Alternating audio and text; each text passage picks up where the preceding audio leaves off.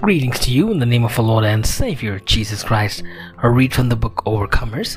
Today's devotion is entitled A Doctor's View of the Pandemic. Psalm 23:4. Yea, though I walk through the valley of the shadow of death, I will fear no evil, for thou art with me. Thy rod and thy staff, they comfort me. It was 4 p.m. An ambulance had arrived in front of the emergency room. A few minutes earlier, I was asked to assess the condition of the patients arriving. Having made no assumptions, I dragged myself in the PPE down the ramp across 2 floors.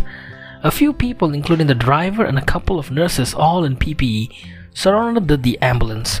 Standing by the open door was an elderly man who looked somber, grieved and perplexed.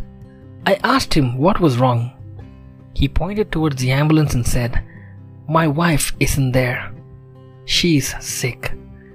I opened the door fully and jumped into the ambulance. The man's wife was lying down on the floor, cold and stiff. She was put to death by COVID-19. To declare her dead and breaking the bad news to her husband was the hardest thing ever to me. It was so because he had the virus too, and he had to be admitted in the hospital for the next few days. He would not get to conduct her funeral either.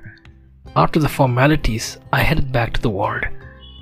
The COVID-19 isolation ward had over 200 patients. There were patients with other problems as well. Morbid older people, infants, pregnant women, their husbands, people who lost their loved ones due to this virus and contracted it themselves, all were there. The mood was dismal. Just then it dawned on me how everything had changed in a matter of few weeks. We were affected physically, mentally, and financially. We were collapsing as a society. The future looked grim. As I walked through the wards, the only thing that was going through my mind was what King David said in Psalm 23:4. "Yea, though I walk through the valley of the shadow of death, I will fear no evil. For you are with me. Your rod and your staff, they comfort me.